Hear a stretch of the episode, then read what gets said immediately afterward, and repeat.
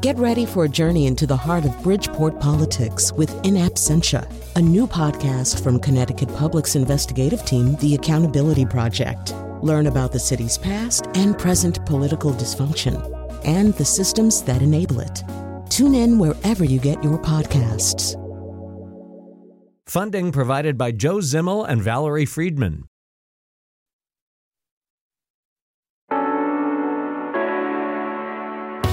This is Where We Live. I'm Lucy Nalpathanchel. The Winter Olympics are officially underway. What's your favorite winter sport to watch? Big air? Luge? Earlier today, Suffield, Connecticut native Emily Sweeney competed in the first day of women's luge. Coming up, WNPR's Frankie Graziano will join us to talk about her and the other Connecticut athletes competing in Pyeongchang, South Korea. That's later. But first, Where We Live has had several discussions since fall of 2016 about plans for a third casino in Connecticut. Now, last year, the legislature and Governor Malloy approved a facility to be built in East Windsor by Connecticut's two tribes, the Mashantucket Pequots and Mohegan Nation. The spokesman for the tribe's joint venture, MMCT spokesman Andrew Doba, told WNPR they plan to break ground later this month in East Windsor. But the project is not without complications. There's now a bill before the General Assembly this session to allow an open bidding process for a third casino possibly in Bridgeport, Connecticut. Now, will that violate the state's original gaming compact? And questions over whether the two Connecticut tribes have approval from the federal government in order to build in East Windsor. Those questions haven't been resolved. Now there's a lawsuit, which begs the question were plans to expand gaming in Connecticut really a good idea in the first place? You can join the conversation 860 275 7266. Find us on Facebook and Twitter at Where We Live. In studio with me, I'd like to welcome back to the show business reporter for the Hartford Courant, Ken Gosselin. Welcome back. Hi, Lucy. How are you? I'm doing well. So you have been with us up to the last year with the twists and turns of this casino drama in Connecticut. Uh, let's start with the latest news first. I mentioned in the opening that there are a group of lawmakers in southwestern uh, Connecticut that are, have proposed a bill this session. Uh, what are they asking for specifically?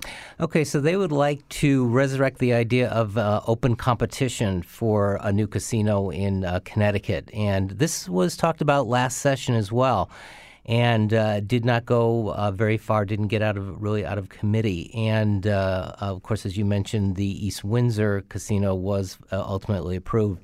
But uh, the delegation from uh, kind of a joint delegation from Bridgeport, New Haven, is looking to bring this back again and to kind of cast a wider net than happened last time because of course as you remember the you know the tribes were exclusively allowed to expand and you know they chose the East Windsor uh, location.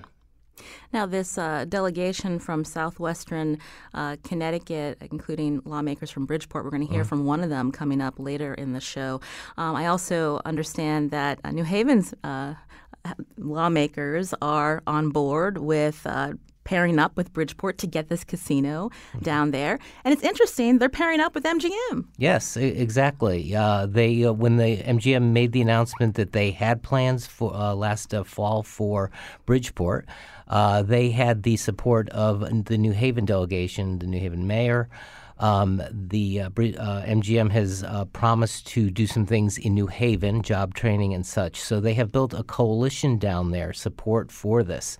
And uh, MGM has been very active. Last December, uh, Mr. Murren from MGM Resorts spoke to the business community down there in a very large meeting and you know really did promote the idea of of just looking at the whole casino picture the agreements with the state for revenue sharing from slots just to look at the whole thing again so they have been building towards this for a while originally MGM fighting that third casino uh, to be built or gaming facility to be built in the north central part of Connecticut but now they're really lobbying hard for this Bridgeport casino not the first time Bridgeport has been uh, talked about in terms of a casino facility. We're talking about way back when, yes, uh, like, during Mayor Ganim's uh, first term. Yes, and even further back in the 90s, just going way, way back, uh, there was talk about uh, Bridgeport. The argument that the, the Bridgeport New Haven delegation puts forward is that there is a very lucrative market to be had here between Bridgeport and New York City, and uh, that this is their argument that it is a better uh, a better market to try to tap into.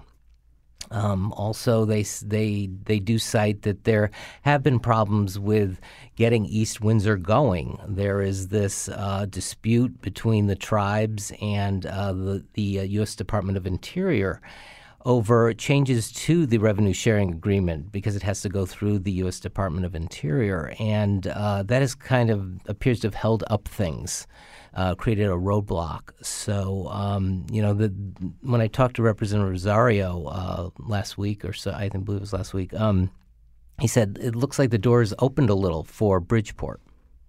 Let's get the perspective of East Windsor uh, on this conversation. On the phone with us now is uh, Robert Maynard, First Selectman of East Windsor. Uh, Selectman Maynard, welcome back to the show.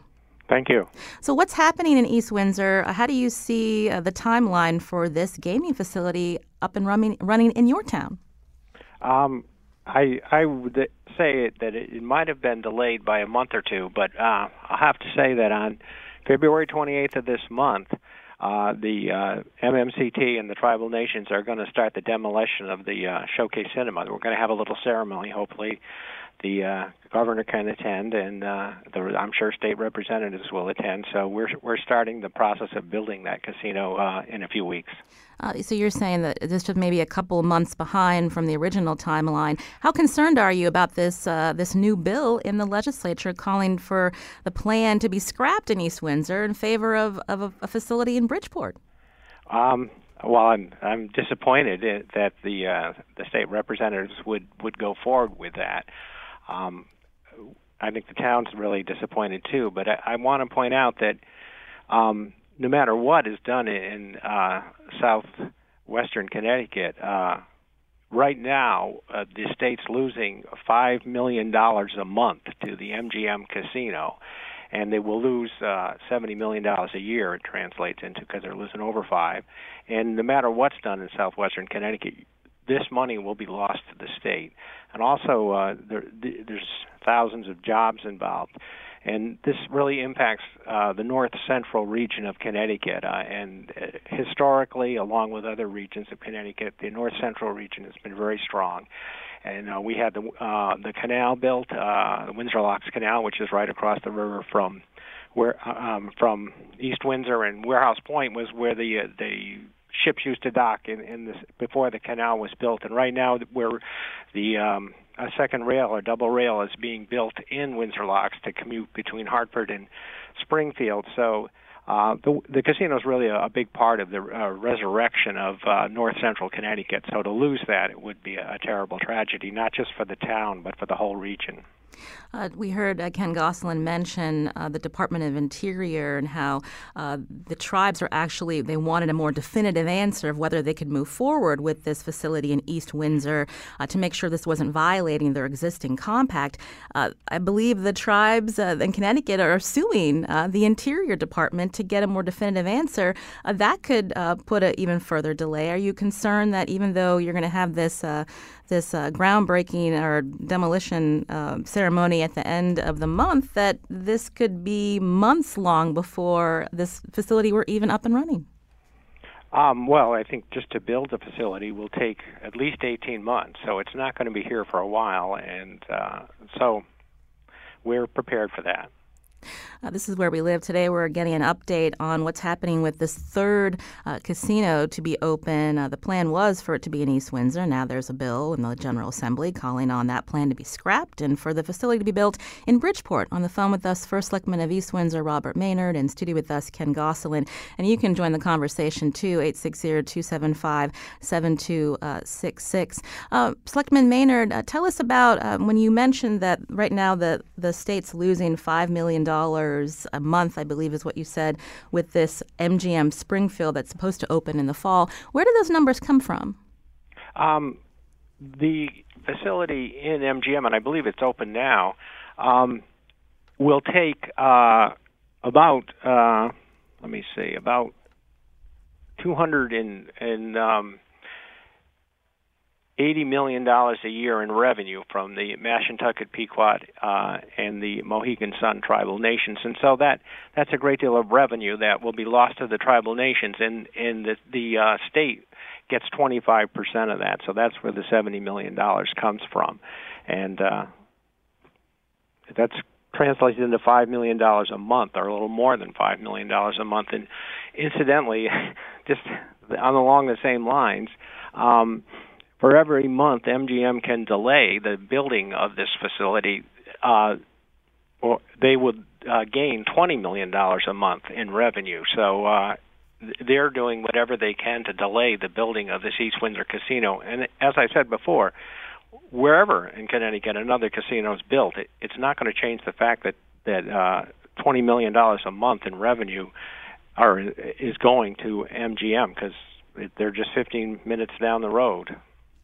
I want to go back to Ken Gosselin. Uh, so, this bill to open up a possible bidding process for a new uh, casino, possibly in Bridgeport, how does that impact the the original gaming compact agreement between the tribes? Well, the the way the draft of the bill that I've seen, of course, the bill can change, can morph into uh, over the course of the legislation legislative session a lot.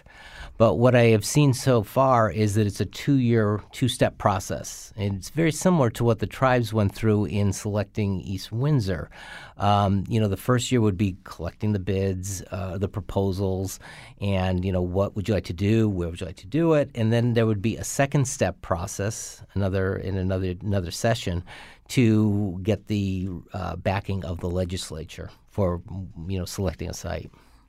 Now, we, when we look at the original legislation that was signed into law by Governor Malloy to permit this East Windsor gaming facility, um, it was clear that they needed approval from the Interior Department. Could another bill be put forth this session that changes that requirement? Um, I anything could be possible. Uh, with that, I'm not exactly sure how that would work. Um, whether the the state law could pre- preempt what is what is required through the Department of Interior, or what. So, but it, that certainly could be possible. Um, again, we're talking today about what's happening uh, with uh, this uh, potential third casino in Connecticut. Uh, Selectman Maynard uh, from East Windsor is on the phone with us. You know, when we talked with you about a year ago, uh, we'd heard from residents. Not all residents are on board with this plan. Um, what has been happening in East Windsor to allay their concerns? Again, it's a, a small agricultural community worried that this casino could change the character of the town. Um, I think that was a, a minority, and it was uh, uh, driven by really out of town uh, uh, people. Uh, it was kind of a uh, statewide uh, effort. Um, we are we're very comfortable uh, with the casino coming here, uh, mainly because we are agricultural. But if you look at our demographics, they're they're laid out very well. To the east of the town are, are uh, fields where we grow corn and tobacco and, and uh, potatoes and, and many other things. And uh, to the west of uh, our town is is the Connecticut River and Route 5 and also uh, Route I-91 and that is is where the casino will be and that's our uh, industrial and business area. So the casino really will not affect our agricultural nature at all or our rural nature. Uh, David's calling from Fairfield. David, you're on the show. Go ahead. Yeah, hi. Um, you know, I would like to support the open process and have private money come in and build an entertainment complex in Bridgeport and provide a lot of jobs where they need it the most in the state. Uh, David, uh, when you look at what has happened so far in the General Assembly with um, coming up with this agreement for the two tribes to open a facility, are you happy with uh, how that um, transpired?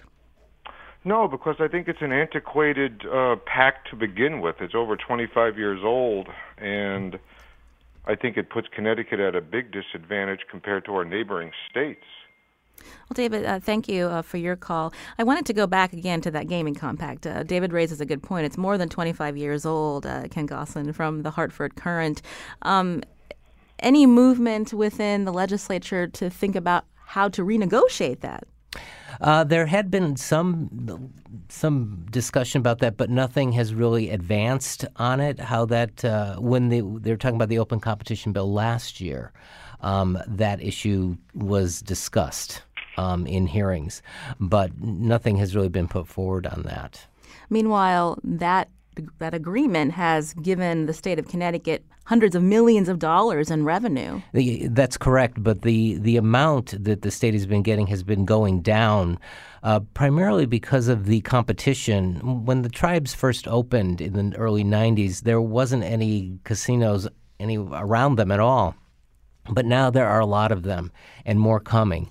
And, uh, you know, you have Rhode Island, um, you know, what's happening in Massachusetts, you know, particularly what MGM is doing in Springfield is very close. Um, and they're just, uh, there's a lot more competition, a lot more places people can go that maybe are closer, that where once they drove down to where uh, southeastern uh, Connecticut, they may now be wanting to go to places closer. Uh, Selectman Maynard from East Windsor. Before we let you go, I just wanted to to find out from you. You you believe that MMCT, this is the two Connecticut tribes, are fully committed to East Windsor.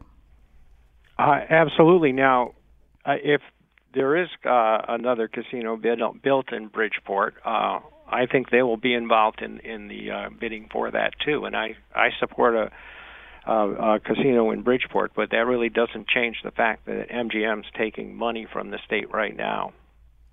And we'll take uh, one more call before we go on uh, Where We Live. You can join the conversation, 860-275-7266. Uh, Rick from South Windsor, go ahead. Yes, hi. Uh, I just had a quick question. I had heard, or I read in an article, that the tribes haven't even submitted a site plan yet to the East Windsor uh, Planning and Zoning Commission, and also that there hasn't been an environmental review done. Um, is that true? Can you enlighten us on that? Good question, Rick. Uh, Selectman Maynard. Um, this week, uh, we're going to have a hearing on the uh, a change to the wetlands. So it, it's it's going before the wetlands committee this week. Um, the site plan, when that's completed, which should be completed this week, then a site plan will go to uh, planning and zoning. So we're moving forward on the zoning uh, issues. I want to thank Robert Maynard, First Selectman of East Windsor. Uh, thanks for the call. We appreciate it. Okay. Today, Thank we've you. been talking about the latest surrounding plans to expand gaming in Connecticut. Plans to build a new casino in East Windsor have hit a few snags. Coming up, we're going to hear more about this debate expected in the General Assembly about where a casino should be built. In studio with us is Ken Gosselin, business reporter for the Hartford Courant. Have you been following this debate? Do you support lawmakers who want to build and the two tribes who want to build a casino in East Windsor? Or do you think a better location is Bridgeport? Does Connecticut even need another casino? Join the conversation. 860 275 7266. Find us on Facebook and Twitter at Where We Live.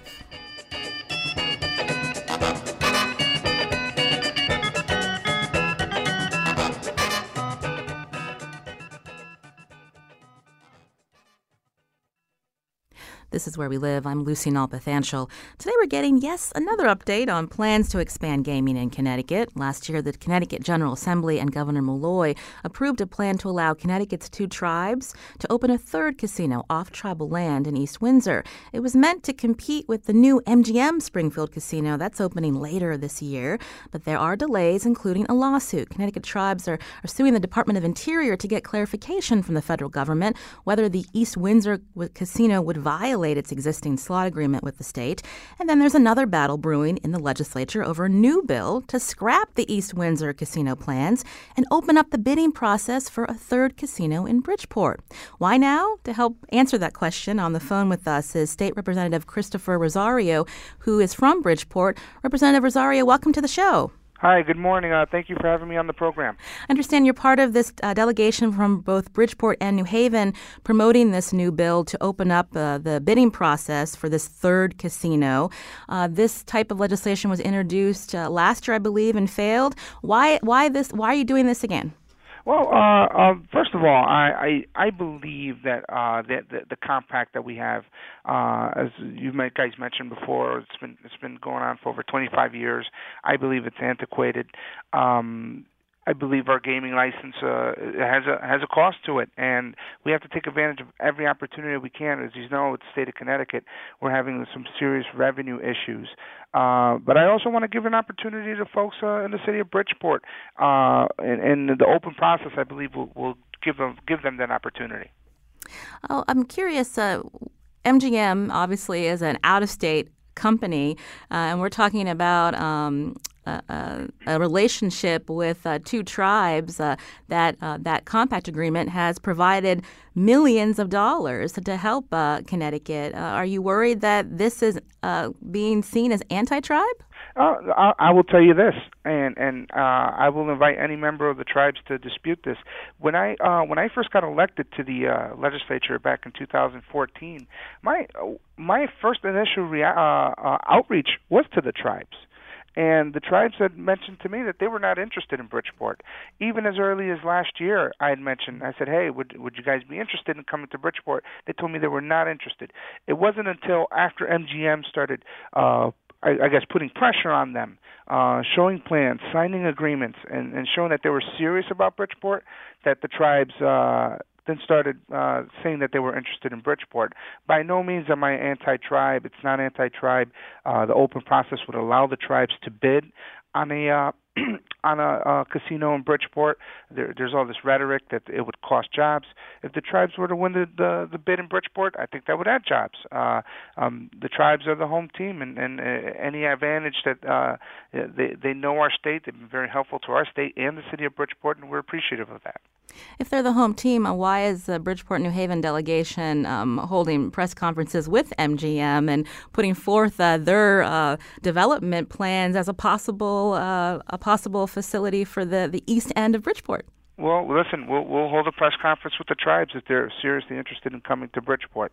I will tell you this: I, I know there there's some folks that would say, you know, a, a casino in Bridgeport would be a bad idea. But what I can tell you this: I'll, I'll invite anybody who says that to come down to my district, to come down to Bridgeport, and and see the cost that that, that we need jobs in Bridgeport.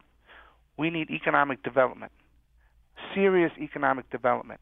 And a casino in Bridgeport, I don't care if it was a casino, I don't care if it was a manufacturing plant. I'm just fighting for the best opportunity for jobs in our city.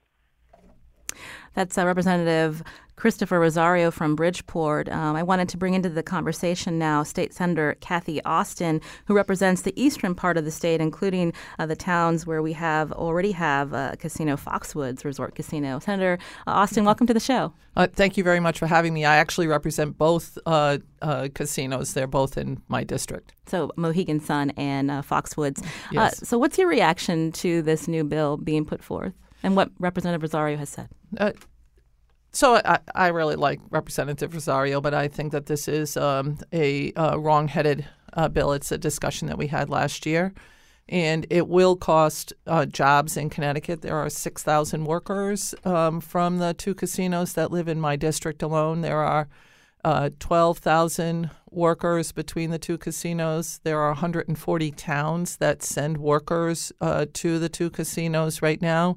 Um, I think the best spot for a third casino is uh, up in this end of the state, which directly uh, competes with MGM in Massachusetts. MGM is, um, from my perspective, a company that has not shown uh, good faith uh, to the jobs in Connecticut nor the revenue in Connecticut. Uh, you mentioned a little bit ago that uh, the two gaming industries brought millions of dollars um, into Connecticut. They've actually brought billions of dollars into Connecticut. Uh, and they've brought millions of dollars to every one of the urban environments in this state. As a matter of fact, all the urban environments get between five and six million dollars per year from the Mashantucket Pequot grant. Uh, fully takes 40 towns in eastern Connecticut to reach that five or six million dollar range per year uh, and um, we're willing to share that Mashantucket Pequot grant uh, because uh, we get the preponderance of the jobs right now in eastern Connecticut. Uh, the idea uh, that MGM is doing what's best for Connecticut has been belayed by their conversations that they've had uh, with their fourth quarter, where they said that they were not interested in another casino in Connecticut. Uh, they have hired some 60 lobbyists this year. They had 40 last year, so they're upping their game.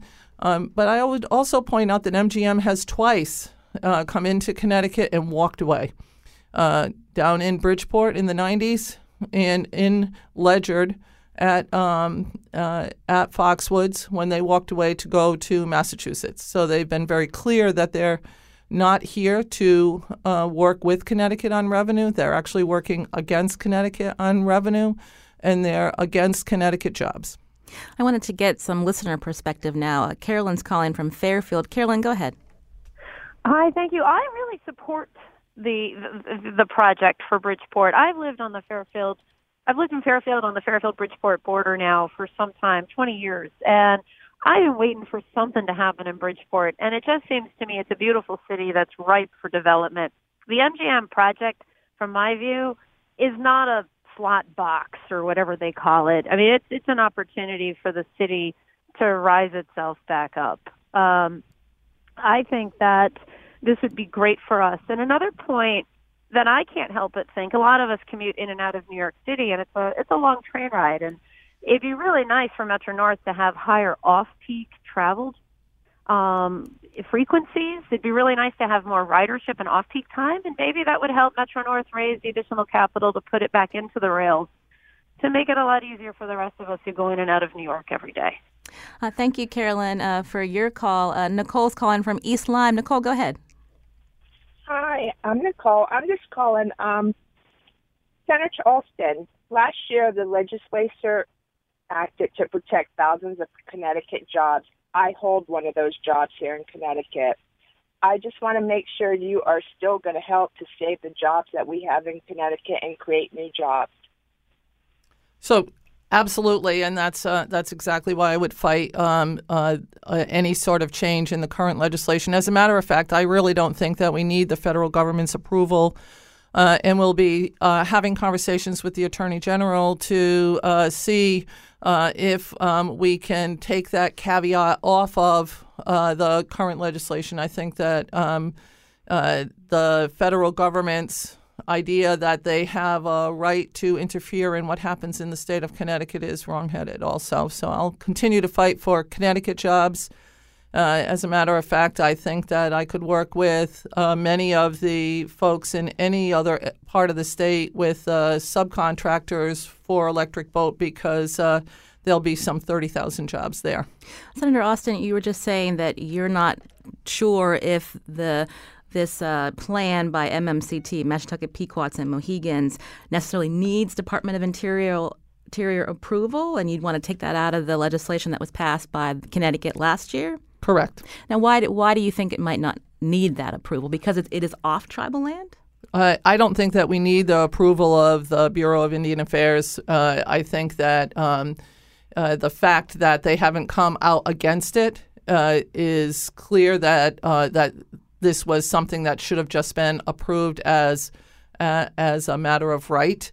Uh, and they did not come out against it. Uh, there has been some lobbying by MGM with the Bureau of Indian Affairs from the uh, Nevada representatives, and uh, I think that when we start getting into a state-by-state comparison, that we need to remember that uh, Connecticut has some sovereign sovereignty, and I would uh, go with that.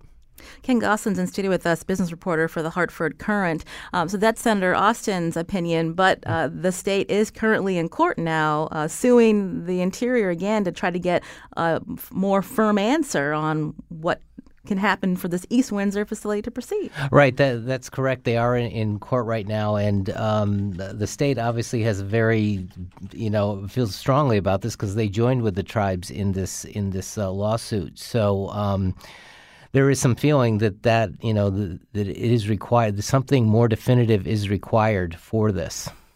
I want to take another a listener call and then get back to Representative Rosario from Bridgeport. First, uh, John from Waterford. John, go ahead. Hi, how are you? I'm good. I'm doing well. What's your question as, or comment? As a Connecticut resident, I find it very frustrating that we're not supporting and bolstering two of our strongest employers instead, we're thinking of bringing in an outside competitor on a bunch of promises, hypotheticals, and what ifs. That I just think that's a really bad idea. And Senator Osten really on the right side of of this fight, and I just want to let her know. Please keep it up, and we are here supporting you. Uh, John, thank you uh, for your call. Representative Rosario, do you want to respond to what John was saying? Absolutely. First of all, I, I believe that the uh, the Board of Indian Affairs actually uh, has countered the suit uh, by the state of Connecticut. Uh, so you might want to look that up. And, and, and secondly, uh, you know, I, I'm I'm hearing a lot about jobs for Eastern Connecticut. I'm thankful for those jobs. I'm glad those people have those jobs.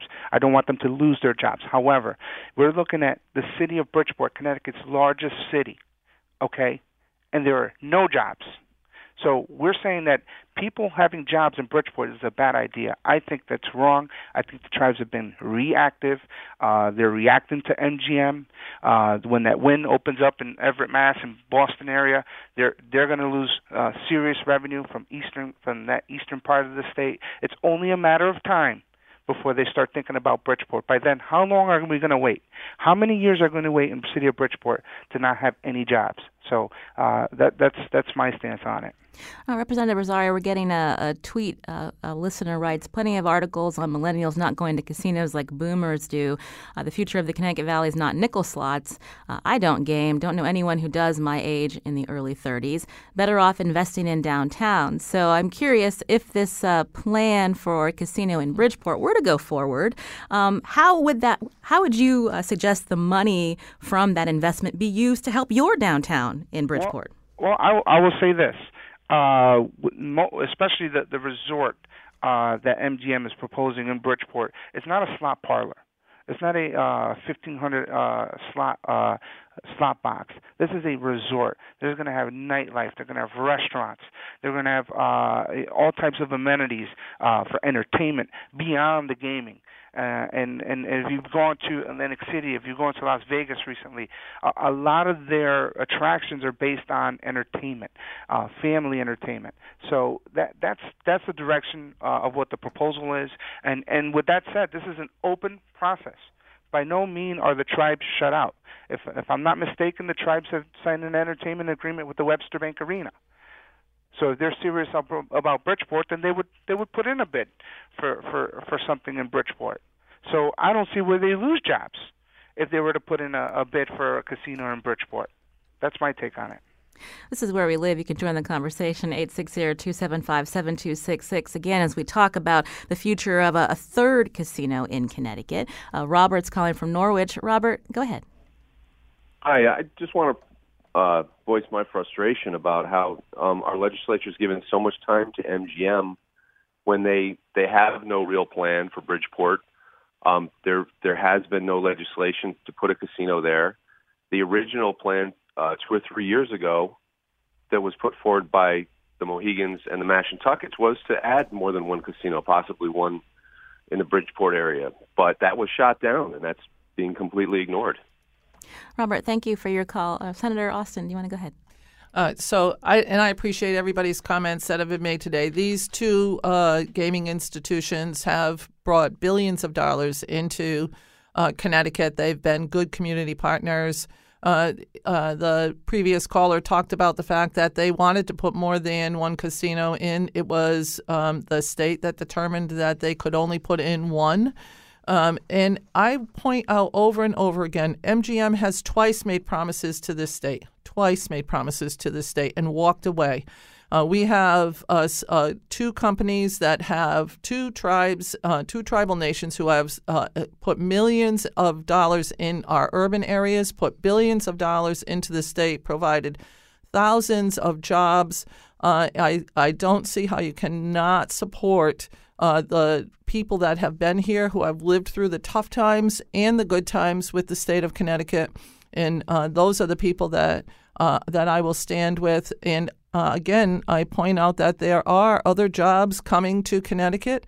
Uh, with the rise of the uh, of Electric Boat, Pratt and Sikorsky, and a lot of the other manufacturing areas that are are moving forward, and many of those subcontractors live uh, uh, have um, spaces right around our urban areas. I think that, and uh, according to Electric Boat's President Jeff Geiger, they're looking to double the amount of jobs in those subcontractors. That's where the real jobs will be. Uh, we need to support our home businesses, and our home businesses are those two uh, tribes, both the Mohegans and the Mashantuckets, and, and that's why I plan on supporting. Representative Rosario, I'll let you respond before we head to break. Well, I've been I'm I'm standing by and representing the people of the city of Bridgeport who have been going through tough time for generation after generation after generation. Back in the 90s, uh, my mother was working in a in a factory, working three shifts. I was a latchkey kid. She was a widowed mother of three, and back then when they had those casino proposals, she signed up for uh, a, job training center. She had signed up to to be a potential uh, get a potential good paying union job, but that never came to fruition that never came to fruition. Who knows how my life could have turned out? Could have turned out much much better than than than what it is now. I'm just fighting to give the people, the city of Bridgeport, and the surrounding area an opportunity. I'm glad that Senator Osten. I know she she mentioned subcontractors. How many of those subcontractors are from Bridgeport? How many of those subcontractors are for small minority businesses? I, I, I don't hear an answer. I don't hear an answer. So that's all I'm fighting for. I'm fighting for jobs for the people of the city of Bridgeport and the greater Bridgeport area. Senator Osten, just we have an, under a minute. Uh, I, I would point out that there are 450 in the state, most of them around uh, the New Haven, Bridgeport, Hartford area. Uh, I can work with Chris on getting those exact numbers. I have them in my office. I don't want to give the wrong uh, amount, but that, I I know that there most of them are around the urban areas. They're not in. Uh, actually, most of them are not in my district. Uh, uh, those subcontractors are all in other areas of the state, and I'd be happy to talk with Representative Rosario about that. I point out that he said his mom did not get that job back in, in Bridgeport back in the day. That's because MGM walked away from us back then. They'll walk away again. Uh, they are uh, not an honest uh, uh uh, broker. Uh, let's stick with the two gaming institutions we have. Representative if, Rosario. If I, if I, can respond to that, uh, that's not the case. The state senate voted it down. That's exactly why we did not get a casino. Representative the city, of, the, city of, the people of the city of Bridgeport voted on a referendum. Over 85% of the people in the city wanted the casino, and it was the Connecticut state legislature that robbed them of that opportunity. Not MGM, not the tribes, not anybody. That was the state legislature, and that's what they're doing now that's what's happening now. They're robbing us of the opportunity again now. Representative Rosario, we just ha- we don't have a lot of time, but I wanted to ask you again. This this is a bill that hasn't been voted out of any kind of committee. Does this bill to open up the bidding process for a third casino does it have legs this session? Uh, listen, anything is possible up there, and, and the senator can tell you. And I have great, great respect for her. She, she's, she's a fighter. She's a tough fighter uh, for her district, and, and, and she represents her her neck of the woods and the state of uh, Connecticut very well. Um, it's going to be it's going to be everything's going to be fluid. So I, I believe it has a chance, but there, there's uh, um, I have plenty of time to, to talk with the senator and anybody in that building to try to come out to some resolution. All right, we got to leave it there. I do appreciate speaking to Representative Christopher Rosario from Bridgeport, also State Senator Cathy Osten. Before we go, Ken Gosselin's in studio with me from the Hartford Courant. 30 seconds. Meanwhile, all this uh, back and forth in Connecticut, MGM Springfield, when is it opening? That's going to open in September, okay? And so things are, are moving forward there. Um, so that's going to happen. We know that's going to happen. I want to thank you for coming in too, Ken. You're welcome. This is Where We Live. I'm Lucy Nalpathanchel. Coming up, we check in on the Winter Olympics in South Korea. Eight Connecticut athletes competing, including Suffield's Emily Sweeney, who just competed in the first runs for the women's luge. WNPR's Frankie Graziano coming up right after the break.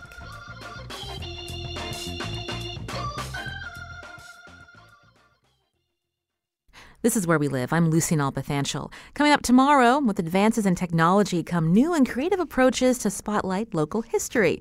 On the next Where We Live, we'll hear how one Connecticut city is using Facebook to share information about its past. How are you staying connected to the history in your community? We want to hear from you. Join the conversation. That's Tuesday. Now, the Winter Olympics in Pyeongchang have begun. Have you been watching? For us on the East Coast, local time in Korea is 14 hours ahead. This may lead you to try to watch live coverage online or just wait for the highlights on NBC each evening now through the end of the Games on February 25th. There are athletes from Connecticut competing in several different sports at the Winter Olympics. To tell us more, WNPR reporter Frankie Graziano joins us in studio. Welcome back to the show. Hi, Lucy. How are you? I'm doing well. So tell us about the Olympians from Connecticut. Who are they? How many do we have? We have uh, we have three from one particular town, but we have eight in total, which isn't the biggest. Vermont has almost double what we have in Connecticut, and uh, Colorado is 31. But that's because you know while we do have great places like Mount Southington and and Ski Sundown, it's not like it's Stratton, Vermont, or Aspen, Colorado. So let's talk about that. You reported for WNPR on one of the Connecticut towns that has three Olympians um, in South Korea. Uh, what town are we talking about? We're talking about Madison. We're talking about the shoreline town. The beach town. Yeah, it's a beach town. Well, one thing about the people in Madison is a lot of people go to Vermont for the weekend and they do a lot of skiing. So I mean, I think this is this is how it came about. Um, Zach is a whole different story. You know, he's a skater. We don't have a skating rink here in town either. Tell us who that was and who's Zach.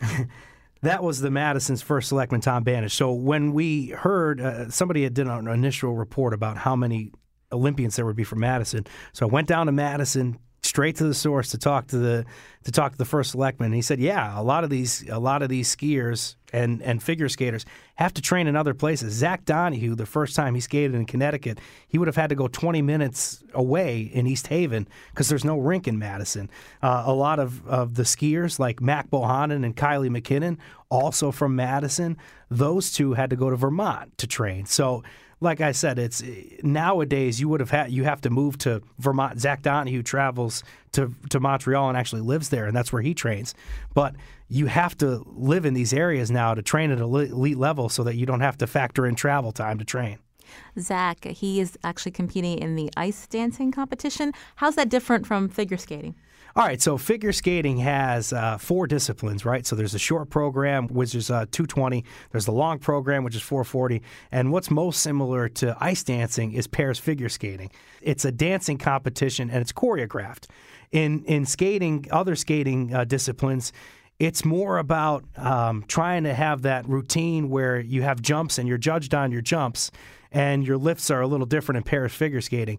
But in ice dancing, you have to stay closer to your to your uh, partner because it's all about that connection that you have and how you're trying to get to the rhythm of the dance. So ice dancing is certainly different than the other disciplines. And Zach Donohue is a national champion, so we'll see if he can compete for a gold in Pyeongchang. You mentioned we have eight athletes. We're going to hear more about them in just a little bit. I'm talking with WNPR reporter Frankie Graziano about the Winter Olympics that's just begun. I'm curious the ages of these athletes. Are they all fairly young? Yeah, all of them are fairly young. Uh, Lindsey Jacobellis, who I'm sure we'll talk about a lot, she's 32, so she's a little bit on the older side when it comes to uh, Winter Olympians because the first time she showed up in the Olympics, she was 20 years old. Julia Marino, who's another great snowboarder from Connecticut, she is now 21 years old. She's in that young age group. So they are around 22, 23 years old, all in that vein. But Lindsey Jacobellis is our senior member at 32. Something that makes uh, the Winter Olympics unusual. There are some sports that just are phenomenal to watch, but most of us, you know, we don't play. We can play basketball and we can play different sports. When we think about the Summer Olympics, uh, obviously not at the pro level, but people who do things like snowboard cross. Tell us what that is and how. When we talk about them being athletes, they are really athletes to be able to do something like this. You watch the Summer Olympics and you're and you're eating like a Big Mac on the couch. You're going to be like, I want to go out there and I want to go run. Well, the Winter Olympics are challenging, but I think that's why we appreciate it more because remember curling, and after the 2010 games in Vancouver, Norfolk uh, town in Connecticut set up some curling association, and all of a sudden everybody went wild over curling. So it's the appreciation for how hard these winter sports are. I know the newsroom was buzzing about it earlier. You're talking about. I don't know if half of us can go skiing or snowboarding. I certainly can't. But to the level how they do it, and when you're doing moguls and you don't destroy your kneecap, or when you're looking at somebody do slope style and they're moving around, it's it's amazing how they do it. You asked about snowboard cross. Snowboard cross is similar to any kind of cross racing, like motocross or cyclocross or cross country skiing. It's on a track and you're trying to use your momentum to finish fastest, but there's also some kind of, um, I would say, uh, you, you, would talk about obstructions. So there's some obstructions in your way. So that's what snowboard cross is. And Lindsey Jacobellis, who is from Connecticut, even though she's one of those Stratton uh, people, she she graduated from Stratton Mountain High School in Vermont. She's from Connecticut, and she is probably the best snowboard crosser in the world. And she won a silver medal in Torino. Yeah, and, and, and that's always looked at as controversial because she may or may not have been celebrating on her way uh, to finish in, in Torino.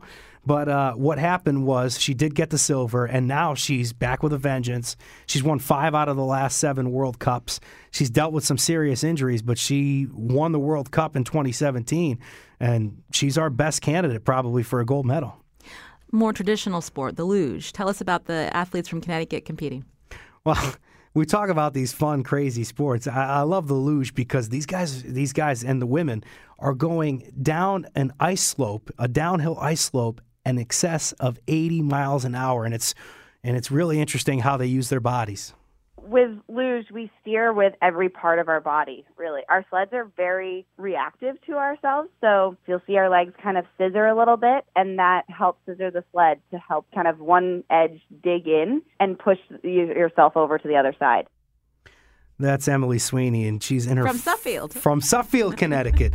she is in her first Olympic Games. Last time around, she had a serious wrist injury, and just like Jacobellis, she's ready to go, and she's could be a contender for the gold medal because she's been very good of late, and she even won her first World Cup race last year. So we'll see what Sweeney got. But just interesting, kind of how she mentioned how intense luge is, and how you're digging around the track to get your body up and down it, and try to get faster. How does someone even start to become uh, someone that can be an Olympian in the luge? I use the example of Tucker West because we always talk about appreciation for the Winter Olympics and how we're like, yeah, none of us could ever do that. That's amazing. You talk about the Winter Olympics and and Tucker West is like the rest of us. He saw the 2002 games and he was like, I want to do that after the 2002 Winter Games in Salt Lake City, he was like, Dad, can we do that? He was only five years old at the time. They built a luge track in his backyard. And uh, Ridgefield, Connecticut celebrates for him, but they also still have that, uh, that, that track in his backyard in Ridgefield. Ridgefield, Connecticut is the best cheering squad you could ever ask for. Uh, we let the little kids ride on the track just to kind of show them where I started and how I fell in love with the sport. Before we find out, Frankie, you know, your predictions on some likely medalists from Connecticut, I wanted to ask you about Big Air. Big air. Okay, so a lot of the skiing or snowboarding events, there there are some cross racing involved, but in terms of downhill events, this is where you're judged on jumps and tricks. This is those real ah things that we always say are really hard for regular people to do, and Big Air is crazy. It's a downhill slope, and there's a big jump, much like you see in ski jumping. The town of Salisbury in Connecticut is all about ski jumping, and they have a big jump. So, snowboard, uh, the Big Air event, this is the first time they're doing it in the Olympics. They have that downhill uh, Big Air event, and Julia Marino from Westport could be a contender. Of the uh, people we mentioned, likely medalists, you mentioned snowboarder Lindsey, and who else? Lindsey Jacobellis, yep, she could uh, potentially win in snowboard cross. Julia Marino, she won a big air event in 2017. She's only 20 years old. She's from Westport. She's somebody to watch in the big air event. She's, uh, I believe, the only Connecticut athlete that's completing in two disciplines. So uh, she'll be in she'll be in big air and slope style in snowboarding. So uh, it'll be interesting to watch her. Mark Arcobello, it's a little more questionable because USA is usually maybe second or third in hockey. But Mark Arcobello, who's from Milford, will be competing on Team USA. We don't know how good they're going to be because a lot of the NHL athletes aren't competing in the Winter Olympics this year. I understand a lot of uh, the men on the ice hockey team for for U.S. Uh, the U.S. are from Yale. Yeah, Arcobello's from Yale himself, and it's and, and it's kind of a ragtag squad, right? Uh, he is a leading scorer in the uh, Swedish league, so they found him and they and they put him on the team. There's a couple of of other guys that uh, are like Brian Gionta, is a former NHL player. Any means necessary to put a team together because they don't have access to NHL athletes because the NHL is tired of having a two week break on an Olympic year in the middle of their schedule, and they don't want them to get injured because that means money out of the owner's pockets. Now, Frankie, I mentioned that because the Olympics are in South Korea, literally 14 hours ahead from East Coast time, what's the best way for people to watch here in Connecticut? Yeah, so it's like 9 a.m. right now in Hartford around that time. So 14 hours from now, it's about 11 p.m. So uh, easiest way is that every night at 8 o'clock, just turn on NBC because uh, they have a live event. This is the first Olympics where all events are live. Um, other than that, just go to the local NBC uh, website and check it out and see what their schedule is. But there's events on NBC, there's events on CNBC, there's events on USA, and there's also events on NBC Sports. Frankie Graziano is a reporter for WNPR. Thanks a lot, Frankie. We appreciate it. I had a lot of fun. Thank you, Lucy. I'm Lucy Nalpathanchel. Before we end the show today, it's Mardi Gras tomorrow. If you're looking for something to do, you can come to Hartford, where there will be an all day Mardi Gras celebration featuring giant puppets, stilt walkers, and bands, including the Hartford Hot Several Brass Band, who you're hearing right now. We'll tweet out a link more about that event at Where We Live. Thanks for listening.